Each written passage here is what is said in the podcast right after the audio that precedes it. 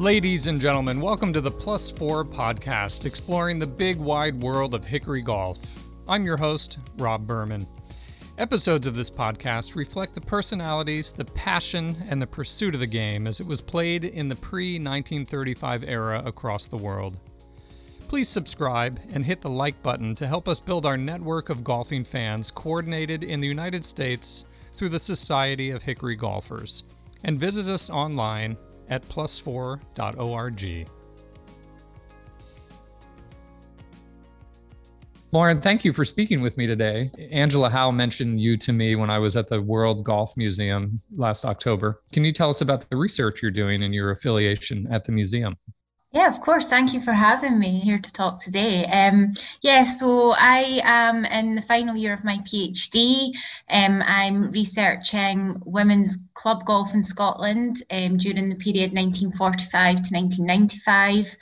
Um, specifically, um, so I've undertaken oral history research and specifically looking at women's personal experiences of playing golf from a gender, class and stage of life cycle perspective during this period.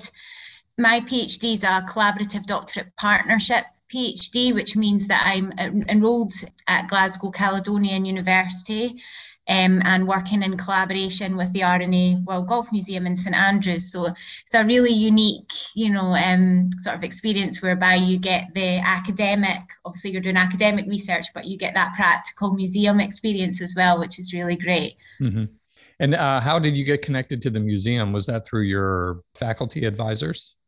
Yeah, so it's so it's already set up. So I didn't propose the research topic myself. So it was already proposed by um, Professor Fiona Skillen from the from Glasgow Caledonian University, um, Doctor Fiona Reid, and um, Hannah Fleming, uh, the, uh, the Learning and Access Curator at the R and A World Golf Museum. Uh-huh. So together they put forward this proposal um, and we were fortunate to get funding through the A H R C, uh, the Arts and Humanities Research Council, and um, through the Sporting Heritage Consortium. Mm-hmm. Um, so got quite a lot of different sort of organisations that I'm working with as well, which is great.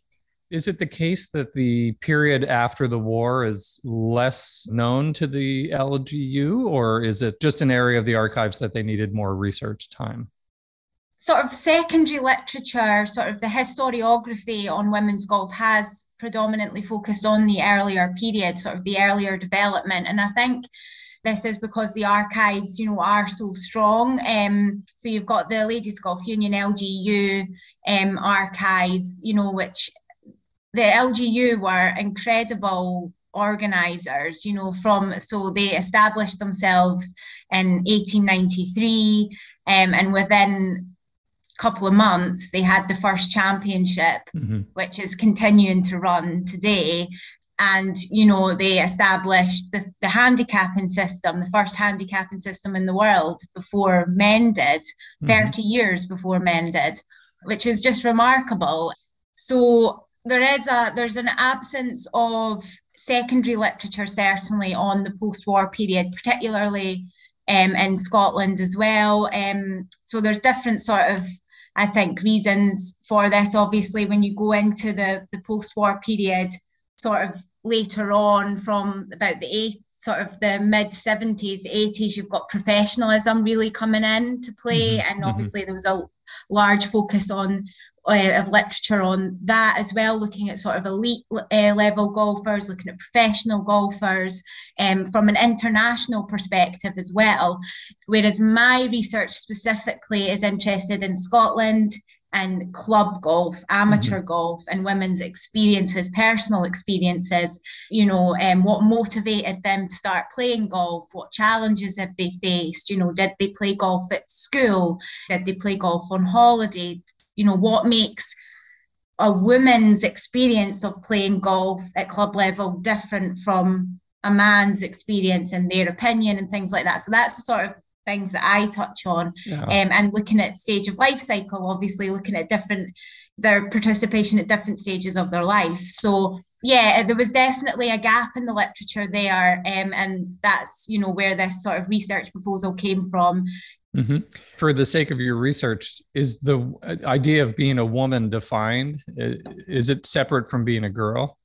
Oh, that's interesting. Interesting question. um, yeah, well, I suppose because I look at, yeah, I do look at women's participation throughout their life cycle. So if mm-hmm. um, the majority of the interviewees, uh, the women that I have interviewed, certainly um, have played golf since childhood. There mm-hmm. were women that came into the game later on in life as well, but the majority have played golf from childhood, were influenced by, you know, parents, predominantly male figures, but sometimes mothers and grandmothers as well, um, but predominantly fathers, grandfathers. So yes, I look, I do look at that, you know, the, the, the different challenges as well, you know, throughout the different stages of a woman's life cycle as well. So I suppose I do, yeah, do make the... the it's the whole yeah. cycle. Yeah. Yeah, yeah, yeah. I get you. Now, mm-hmm. aren't you also focusing largely on the west coast of Scotland in terms of the oral histories? Yeah, so, well, I, I look sort of at a broad geographical sort of area. So the the majority of current research has focused on the sort of central belt and east coast of Scotland, so St Andrews, Edinburgh, those sort of areas where there is obviously, uh, there's been a large focus on on, on golf. There's a strong history of, of the sport there. Um, so my research looks, I interviewed women from different areas. So I've interviewed some women from the borders in Scotland, from the Highlands and Islands, and from the West Coast as well, as well as some from the East and the Central Belt. But I really did try to make sure that I included the West Coast, Highlands and Islands and borders, because these are areas that haven't been explored as much. I see. And are you going to them, or are you doing this online, or how do you do it? So I did, I did it on... Um, predominantly online. So I started my PhD in January twenty twenty. So by March, obviously, we were all in lockdown. So um, yeah, so that was a challenge. um, so twenty, so I um, undertook twenty-five oral history interviews, and twenty-one of them were online. Mm-hmm. And then I did four right at the end in person, which was great as well, to be able to to, to have that sort of difference difference in experience as well. But yeah, so. And where will those oral histories live in perpetuity? Where do they where do they stay? Um, yeah, so they'll be archived um, at the R and A World mm-hmm. Golf Museum. And um, yeah, so it's hope that, you know, they'll be able to be used for future research, maybe for exhibitions and for different, mm-hmm. for research papers and, and different things. So, yeah. That's, that must be an honor for those ladies to be uh, identified and chosen for this project. Yeah, well, I, I mean, I'm just really grateful that they came forward. They've, they've shared some, just some really amazing stories. Um, I absolutely loved undertaking the oral histories, like the best part, one of my favourite parts of, of my research, speaking to these women. Mm-hmm. Um, and I just really appreciate, I'm so grateful to them for their time and, you know, the stories that they shared with me, you know, because it is, it's the, really is the sort of the basis of my my thesis, you know, is all their their stories that I've been able to analyze and and and bring together. So yeah, I'm yeah I'm really grateful to them. That's pretty neat. How about, is your mother still living, and what does she think about this project? Yeah, yeah, she is. And yeah, she's she's my mum's not a golfer. I'm not a golfer. I'm not from a golfing family. Um, my grandfather on my dad's, my dad's dad, he loved golf. He was golf mad. Um, it was never something that he introduced to me. I mean, he passed away when I was ten, so I don't know if it was an age thing or, but certainly my brother, who's seven years older than me, he tried to get Jamie, my brother, involved in golf, um, but it was never, never considered for me, you yeah. know, um, and I, I, so it just was never, it never came into my world, golf, um, until now. Right. Um, so, but my mum just, yeah, she thinks it's great. She's, she just loves, you know, that, um, obviously it's about women, and yeah, yeah she's, she finds it interesting learning yeah. about it as well. You know, I, I when I interviewed Angela, I mentioned to her of all the things I saw in the museum, the portion of the galleries devoted to the L G U was the most compelling to me. It was a story I wasn't overly familiar with, and I thought the presentation was the most fascinating. Let's go back to eighteen ninety-three for a minute. You know this quote, obviously, but for the sake of the listeners, I'm just going to read a quote from Horace Hutchison. He famously wrote, quote, "Constitutionally and physically, women are unfitted for golf. They will never last through two rounds of a long course in a day. Temperamentally, the strain will be too great for them. The first ladies' championship will be the last, unless I and others are greatly mistaken. The L G U seems scarcely worthwhile," end quote. Now, I understand from the reading that I've done that he later retracted that and apologized for writing that. And he also became a vice president of the L G U. Is that true? Yeah. Yeah, he did. He he became a, a, yeah, really did support women's golf and the L G U in the end. I think his first statement there is just really a reflection of society, mm-hmm. um, sort of patriarchal society at that time. You know, women, you know, were regarded as to being in the, to stay in the private sphere, you know, in the home. And, you know, it was the men that were out working and in the public the public sphere. And mm-hmm. at this time, women did really need men and the support of men to be taken seriously, to be seen as, you know, to be respectable and all the rest of it. So, you know, in, in keeping with um, the conventions of the day. So at the time, obviously, that the L G U was established, they did need male support. And they, you know, they had that, they had male vice presidents. But as a, I think it's important to sort of to note that they did support, gentlemen did support women, you know, even with the, the first ladies golf club in the world, the St Andrews Ladies Golf Club, which was established in eighteen sixty-seven. It was prominent, sort of influential gentlemen local to St Andrews that supported their daughters and their wives in, in setting up this club. And they did have some, they did have their own sort of autonomy and, and things like that as well. But, you know, they they did, they had to have that sort of support there and that watchful eye almost mm-hmm. as to what was going on. But what's interesting with the L G U is that when Issette Pearson, the founder of the L G U, when she married um, her husband, Tommy Miller, who was one of the vice presidents, she um, came to the board at one of the meetings and said that she was thinking about resigning because there was a lot of time spent. Obviously, for her, she had to be in London a lot with her duties as honorary secretary, she was at the time, of the, the L G U. And they um, basically refused her resignation and said that they would reduce, they would do everything in their power to reduce the amount of time that she was required in London and, you know, would support her basically because they thought so highly of her, you know, and what she was doing. So I think that says a lot, especially at that time as well. So now you, the L G U started in eighteen ninety-three and you mentioned the first championship was just a few months later. Is that today the A I G championship? Is it one continuous thread all the way to today? No, well, it's not the A I G. The A I G is the Women's Open, but the oh. the the British Ladies Amateur is still continuing today. It's the Women's Amateur now. Right. Um, so the competition is still in existence today. Yeah. I see. Excellent. Now, you also mentioned Issette Pearson. Uh, she was a member at Wimbledon and was one of the founders of the L G U. And the primary guiding hand, she was at the reins for, I think, more than two decades, wasn't she? Yes. Yes, yeah. That's right. Yes. Uh, are there any good biographies of her? I wasn't able to find any. Are there any decent biographies that you know of?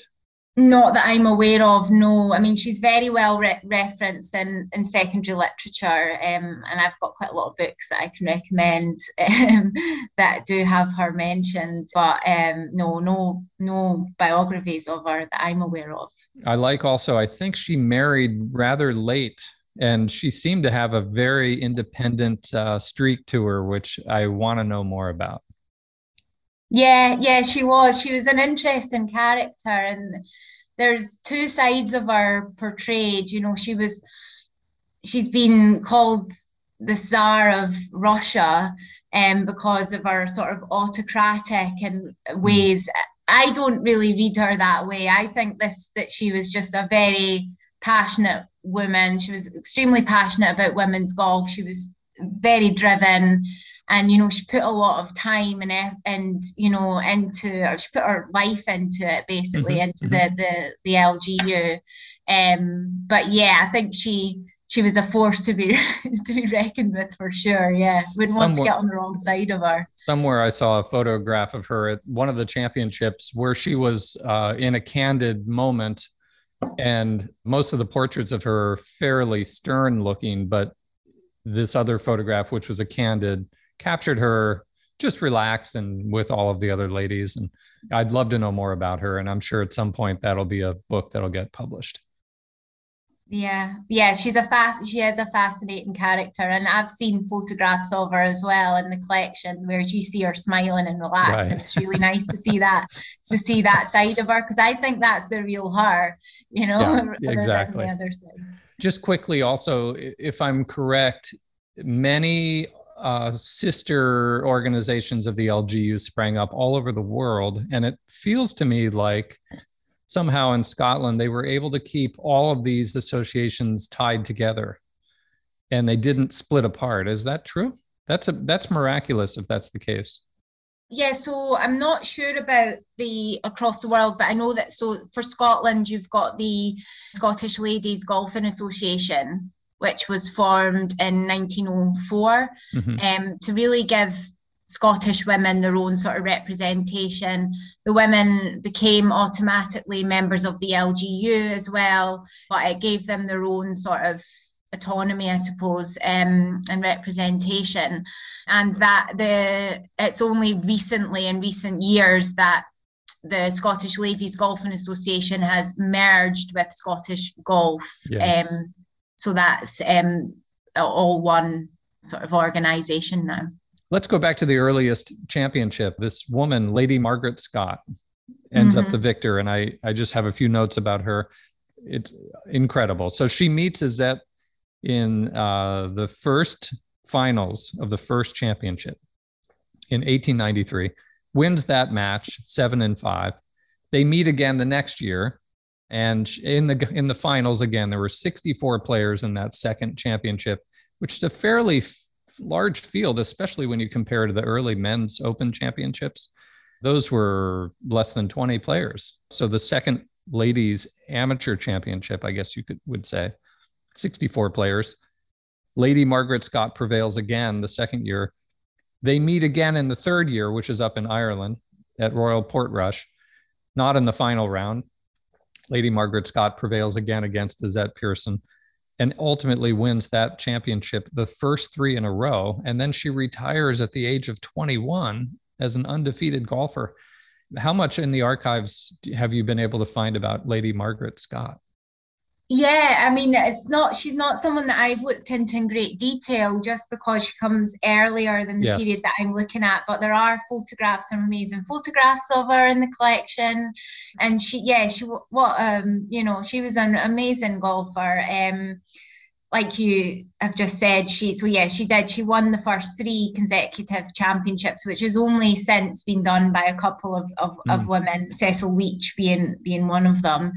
And She, yes, she retired because she got married. Hmm. She got married at twenty-one and she stopped playing golf, which I think was, you know, again, uh, one of the conventions of the time. Right.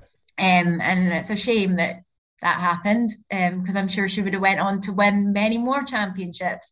Um, but she was really sort of like an iconic golfer, because for that time as well, she looked, if you see photographs of her, I mean, she was a beautiful woman, very, you know, just um, very feminine, mm-hmm, and mm-hmm. really resembled, you know, a Victorian um, woman, I suppose. Um, and she was able to remain feminine and ladylike, which was obviously very important to sort of gender ideals in this period. So she really, you know, and she was an amazing golfer, despite, you know, um, I mean, the clothing that these ladies wore, yeah. you know, corsets, long skirts, tight blouses, you know, gloves, hats, everything, and to be able to play the way that they did is just remarkable, really. Yeah. And of course, just as a reminder to the listeners, this is all in the Gutty era, at least the first few championships.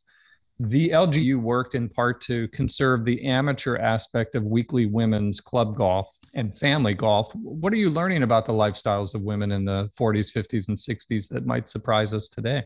So I've interviewed a couple of women that actually started playing in the nineteen forties. Women being encouraged by fathers and grandfathers from a young age, you know, as young as four. And, you know, in different regions, two of the women that I interviewed had played from the nineteen forties and um, had uh, children and married. So they stopped playing golf for quite a long, for a good few years while mm-hmm. their children were young, mm-hmm. um, which is was quite common, I think, at that time again. And the family connection, I think, is really something that's significant. You know, there was women that I, a few women that I interviewed, and they said, you know, it wasn't as much what inspired me to play golf. It was, I didn't really have a choice. My dad and oh. my mum, you know, my father and my mother played uh-huh. golf, and all we had to play golf as a result of that. But I think, you know, the fact that they are still playing now and they're passing it on to their children, you know, that's really special. This is a sport that, you know, once you start, you obviously can't stop playing. So it's, yeah, the, the family connection is something I would say that really comes across. Mm-hmm. In the oral histories, are you collecting some photographs as well of the people you're interviewing so that two hundred years from now, people will be able to put a face to the name? No, I haven't done that. And the reason why is because I've anonymized my participants. Oh, and that's something that was quite interesting. So just for ethical reasons, just to give the women as well a chance to be as open as possible yes. um, about their experiences, they are anonymized in the research. So I, I haven't done that. But what I did do was during interviews, there were women that brought some nice photographs along or objects, maybe showed me trophies or a photograph of them winning a championship or, mm-hmm. you know, so it's just amazing. Yeah, that was great to have that as well. And uh, yeah.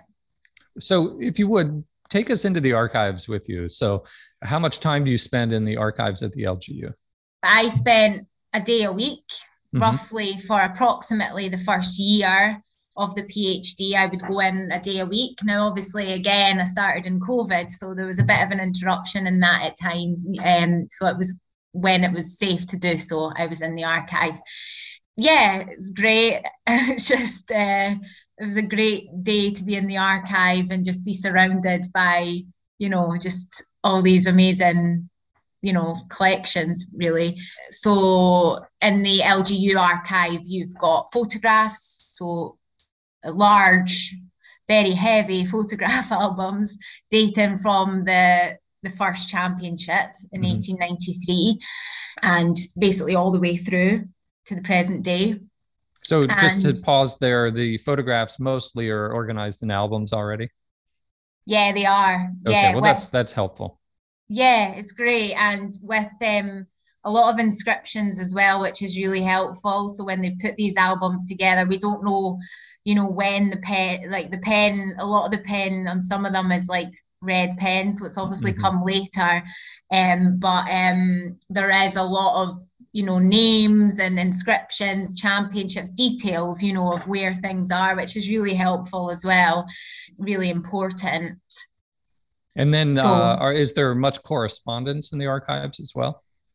Not as much correspondence, but there's scrapbooks mm-hmm. um, that um, women have compiled, um, some really early as well, um, photographs and anecdotes and bits from newspapers, mm-hmm. newspaper clippings. There's handbooks, there's subscription sort of Um, L G U subscription books, there's minute books. Um, mm-hmm. So there's a lot of archival material sort of relating to the organisation, which is good from a sort of institutional sort of standpoint. I used mainly, so I dipped into a lot of the periodicals, so Fairway mm-hmm. and Hazard, women's periodicals, also Golf Illustrated, which isn't part of the L G U, but it's in the archive as well, and looked at photograph albums as well, were really important. And I did look at minute books and things as well. But obviously, because I'm interested in sort of like the women's sort of personal experiences, that wasn't as much in the sort of like subscriptions and the, right. you know, the minute books, that sort of organisational stuff. But I mean, it, yeah, it's just amazing that they have recorded all that, you know, from from such an early period. They, the L G U knew what they were doing was important, and they've taken a record of it. And mm-hmm. um, yeah, it's just, it's great. It's pretty incredible to try to put ourselves back in that mindset when something like this didn't even exist. You know, it's it's just so interesting to to me and so many listeners to put ourselves back in that nineteenth century where they were pioneers and creating something that, as I said, I have a feeling uh, they managed to keep it all together globally somehow, although I don't know that for sure. But I think the L G Us in Asia and Africa and other places are affiliated with the, the actual L G U. And I just find that unbelievably impressive. Mm. Well, let's talk just for a minute about dress, and then we'll get back into the modern era. But I know the museum in Saint Andrews has some examples of what women wore, and I've seen some of the early photographs, and you've touched on it. I was reading last night that they had to develop special elastic bands to hold their skirts in place in case it was windy. And there was just all these norms and standards that are so different today. Yeah. Um, uh, by the forties, I imagine the ladies were wearing skirts and shorts. Is that true? Skirts, certainly. Shorts weren't something, no, they, they were later. Okay. Um, yeah, I think they were sort of pioneered in America okay. and then brought over here. Uh-huh. Um, yeah, we, but I mean, it was, but it was the first trousers worn were um, Gloria Minoprio w- wore a pair of trousers to the nineteen thirty-three English Coles Championship, um, and it caused absolute scandal. It yeah. was just. I mean, the L G U had to make a public apology. It was really frowned upon. It was the first time that a woman had ever worn a pair of trousers um, at a championship. And we've got, the museum has got the trousers, oh, got really? the outfit that she was wearing. So the iconic, so she had these very tight navy trousers uh-huh. and a tight fitting navy polo jumper and a sort of bandeau, like um head scarf mm-hmm, mm-hmm. hat. And yeah, it was just very, she was very striking. She was like a character. Um, she just, she only played, I think, with one club, and she was very sort of, she would just play her shot and then she would be away. Um, right. so, uh, but yeah, um, so yeah, that's in the collection, um, and that's that's great.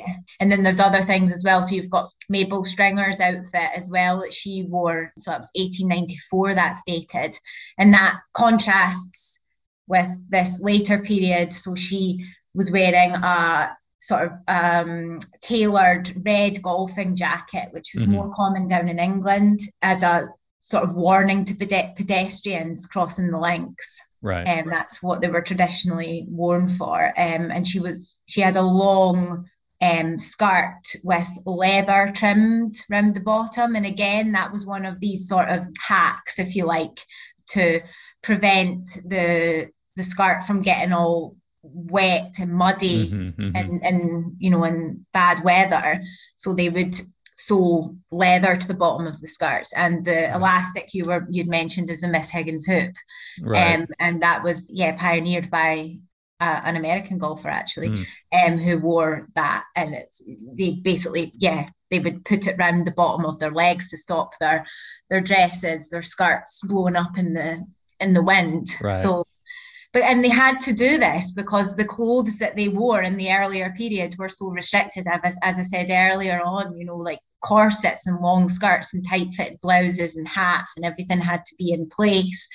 Um, so, yeah, they really did do what they could to make sure that they, they played golf, basically, and, and the, the, the conventions that were appropriate uh, mm-hmm. for the day. You mentioned Mabel Stringer, and uh, she was founder of the Veteran Ladies Golf Association and the first female golf journalist. Do you know much more about her? I don't know a great deal about her. I just know, I know that, um, yeah, she was a very, she was a close friend of Issette Pearson's. Mm-hmm. Um, she was very um, involved in the L G U.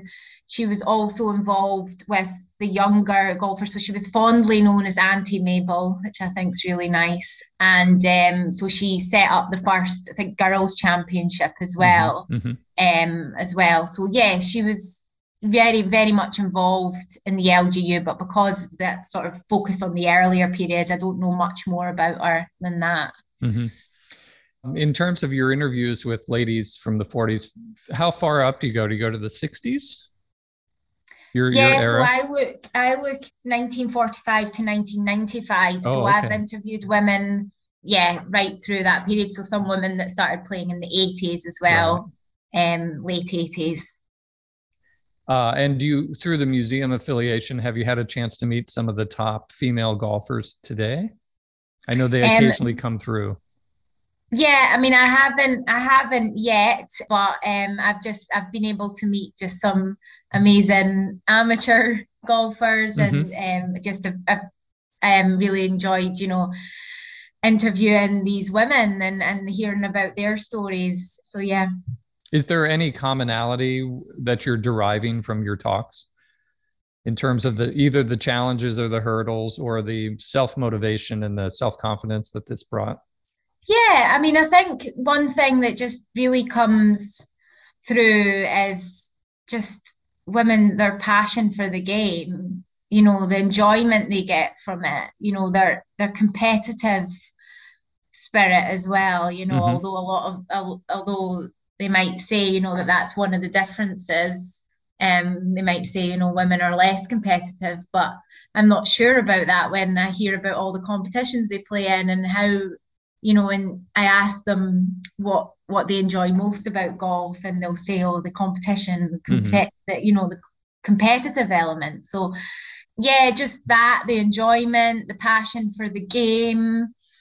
That's the main, the main, the main sort of thing. And then just sort of, like I said earlier, the um, sort of, there's commonalities and roots into golf, you know, um, family sort of influence being a big, a big common theme. Um, and that's something that I explore a lot in my research, mm-hmm. um, the sort of support, obviously financial, but more than that, you know, um, just this sort of like encouragement to play the game, you know, from quite a young age. I mean, there's, I think the, the youngest is about, about four. There's a few, there was a couple of women actually that started playing at four years old, mm-hmm. um, which is really young.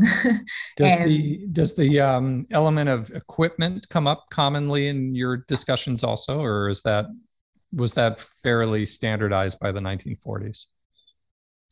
Yeah, um, I, I mean, I don't go into it too much, but I do discuss. So one thing that I thought was really nice is that, you know, um, women saying, you know, about handed sort of like clubs were cut down clubs, mm-hmm. um, that were passed down. So there would be their dad's clubs that they would cut down. And then when they grew out of them, they got other hand-me-down sort of clubs that they would use, and then those clubs would go on to somebody else. Sure. Um, and they would share, sometimes, you know, women sharing clubs with their brothers or sis- and sisters. And I had a, one of my interviewees um, who her cu- clubs were, were cut-down clubs, and her golf bag was made by her mother out of a leg of her father's jeans. And I just thought that was brilliant. Yeah. Um. So, yeah, that's kind of where my sort of focus on equipment goes, is this sort of, you know, women just, you know, that playing with what they had, really. Yeah, yeah, you know, yeah, yeah. And I love it. The most of it. Are the L G U archives digitized much, or is that still work that should be done in the future? Yeah, so at the moment they're they're not really, well, they are they're um they are digitized, and um, they're not publicly available, mm-hmm, mm-hmm. but they are they're digitized, but it's an ongoing process, so there's still a lot more uh, digitization to be done. And and Lauren, what happens with your work? Does it end up in a book, do you think? I would like to I would like to um yeah eventually publish my my thesis into a book. I'd love to do that. but that'll be some way down the line. Um, at the moment, I am writing up, so I'm finishing up my PhD and writing that up. Mm-hmm. What comes next, I'm not, I'm still not sure, but um, I've just, I've loved, I've absolutely loved doing the PhD. I've loved doing this research. Yeah. And now I think you studied French and some other things before your graduate work. Would yeah. you hope to stay in the museum world? Is that something you would be interested in doing? Yeah, definitely. So I, um, yeah, I did my undergrad in history and French. Mm-hmm. um, and then I did um, my master's in museum and gallery studies, and because I volunteered in a museum for a few years, and I absolutely loved, that's what I wanted to do, was work in a museum. Mm-hmm. And I worked in a museum for a year um, as a curatorial trainee, um, and loved that, and then came into this PhD because I saw it, and I just saw the connection, you know, the history, social history, which I love, women's history, and then the museum. Um, I didn't know anything about golf. I wasn't a golfer. Mm-hmm. Um, but this is, my research really is, it's a history of women, you know, it's their stories. Golf obviously is the main, the main part of it, but it's about them and their lives and how their golf participation has, you know, um, changed over the span of their life cycle and things. So, um, but yeah, I would like, I would, I would like to still, would like to work in a museum, yeah, mm-hmm. um, or continue into academia, um, on re- or a research position. I'm kind of just at the moment focusing on getting my PhD finished, sure. um, but yeah, excited to see to see what comes after. And so, when you do an oral history, what formats do those get saved in?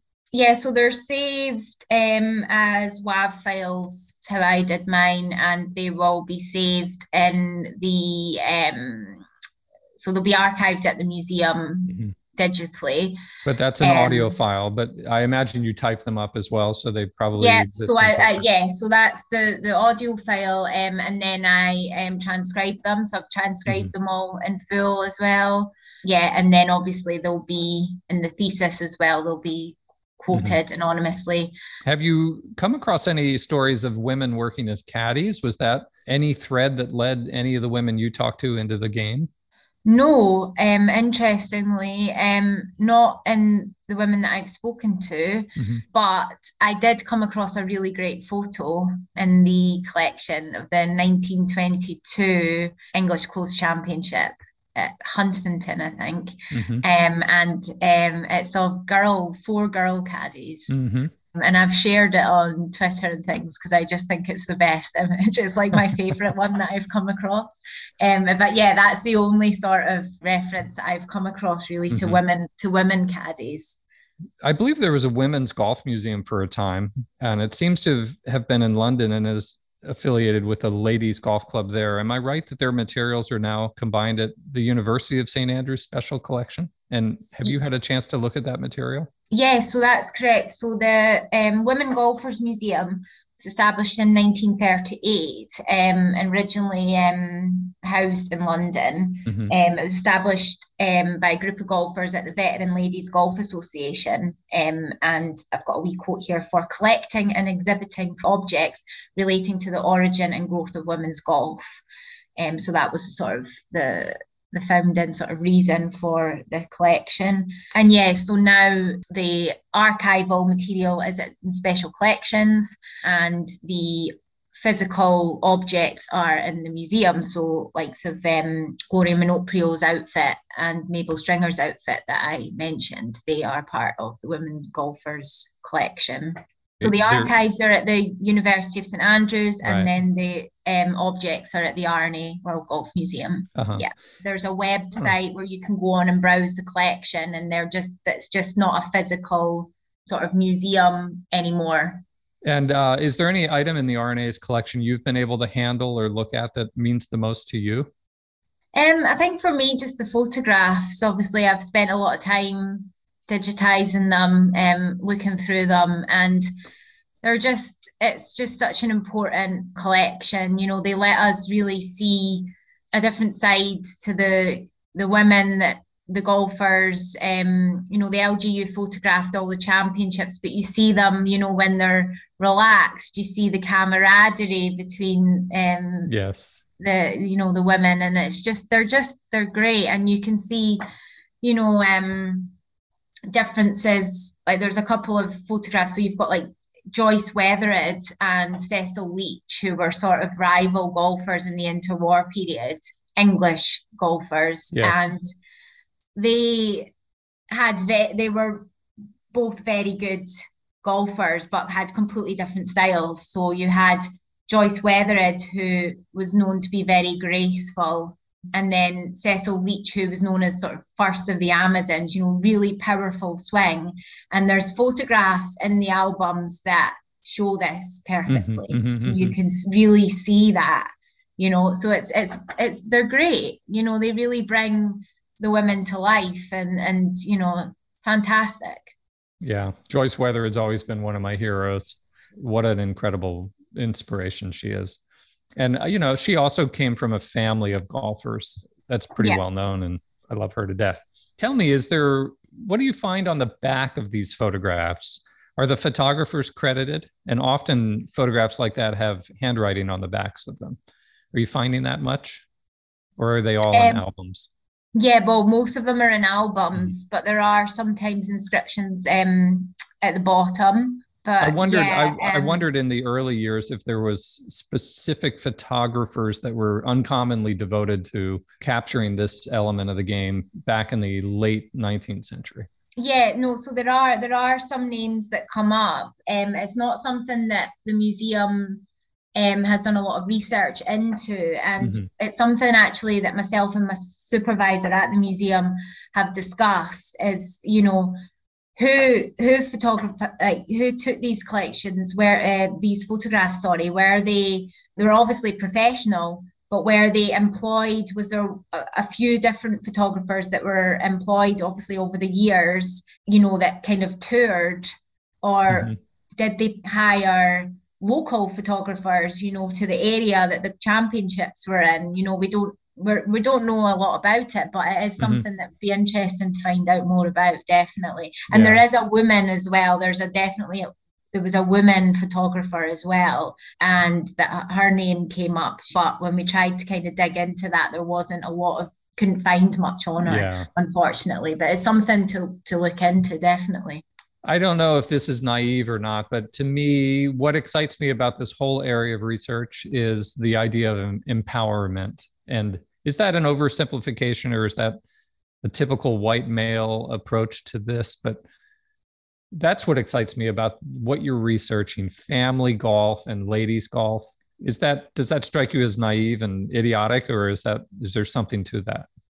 No, no, I get, no, I, I get that um, from the, the get-go, from the, the sort of the, the, the first ladies golf club in the world in St Andrews, you know, eighteen sixty-seven, mm-hmm. you know, women were forging their way, creating their own club, albeit with the support of men. And then the first, you know, the Ladies Golf Union and the first championship and the handicapping system. I mean, they knew what they were doing was important and pioneering, and, you know, quite revolutionary really what they were doing, you know. Um and yeah, just the stories that I've collected from the women that play golf, it just just the passion for the game, like I said, you know, like, and as you've mentioned, family golf, just the connection there, and then them passing it on to their families, you know, to their children. And, you know, that women were introduced from such a young age. Obviously, their fathers were golfers themselves a lot of the time, and felt that it was important, felt that it was a, a good sport for their daughters to play, and got mm-hmm. them involved. And, and then they've carried it on into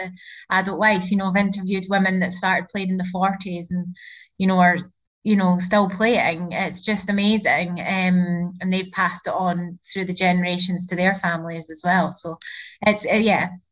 You're reminding me, I did this twenty-one day trip in Scotland in October, and we saw so many female golfers all over the country, uh, mostly club members and mm-hmm. uh, avid players. And it was really exciting to see. And these people were of every age, just like we see here in the U S, but I think it might have been even more prominent in the U K than it is over here. Hmm. Now, if you could teleport yourself fifty years forward into the future, do you think things will be different fifty years from now, or will it look like it does today, do you think, for ladies golf? Hmm, that's interesting. Interesting question. I think there will be changes. There's a lot going on just now. There's a lot of work within the industry to really promote women's golf. So I would like to think that there will be, you know, there will be changes in participation rates and things in the future. You know, there'll be more women playing golf and sort of more equal representation as well. I know that that's one of the one of the main aims of the R and A is, you know, to ensure that the women's game is thriving mm-hmm. in fifty years time. So, you know, it's very much on the agenda. And, you know, you've got the Women in Golf Charter introduced in two thousand eighteen by the R and A. And, you know, at the moment, I think there's approximately twelve hundred signatories on that from our golfing organisations across the world. So would yeah. you be able to would you be able to distill what that says? What is the charter? What is do, what is it aiming to do? Do you know? Yeah, so it's really to improve sort of women's participation and representation yes. um, in the sport at all levels, and looking at sort of the industry as well, sort of them. Um, so you've got the R and A does um, a Women in Golf leadership programme as well. Mm. So it's out with participation as well. It's looking at representation within the whole sort of golf industry and right. just families as well. Not only women, but families, getting more families into golf as well. The uh, L P G A many years ago here, uh, I've only read about this. I've never been able to find a copy of it, but they had a plan that they called Fans First. And it was a strategic plan for the L P G A. And I've always wanted to find it because I love the idea of putting that fan experience as the primary motivator for the entire L P G A. And I think they've been really successful making mm-hmm. their brand of events, at least over here, more about families and more about sharing and, and not having this division between the haves and the have-nots as much. Mm.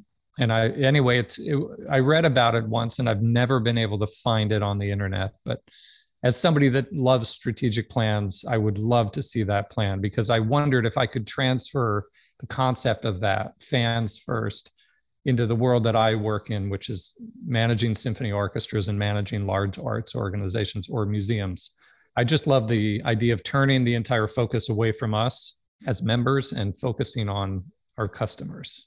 Are there any books you would recommend for listeners of this podcast that can help us know more about the evolution of the ladies' game?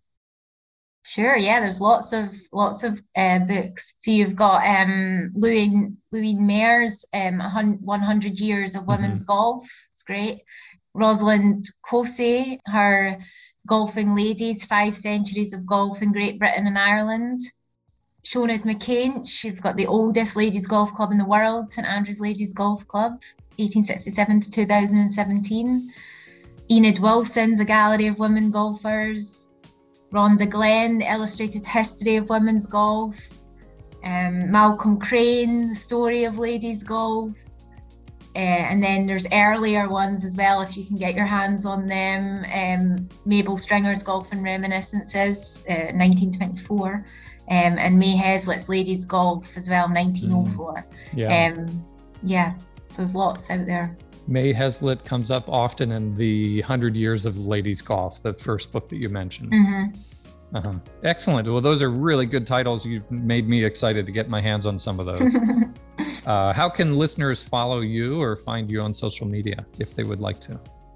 Yeah, so I'm on I'm on um, Twitter at Lauren Beattie ninety-three, um, and I've also I've got a research blog as well, mm. um, which is accessible. Um, it's Women in Golf in Scotland PhD blog dot wordpress dot com. Okay, great. I'll put a link to that in the show notes as well. Yeah, thank you. and, and Lauren, is there anything we've missed that you want to share? Not really. Just thank you so much for um, having me on, speaking to me today. It's been great. I am so excited about this whole area of the development of history and the game. So thanks for doing what you're doing. It really excites me. Thank you. And uh, hopefully we'll get to meet sometime in the future. Yeah, that'd be great. Great. Thank you again. Oh, thank you. Okay. See you later. Bye.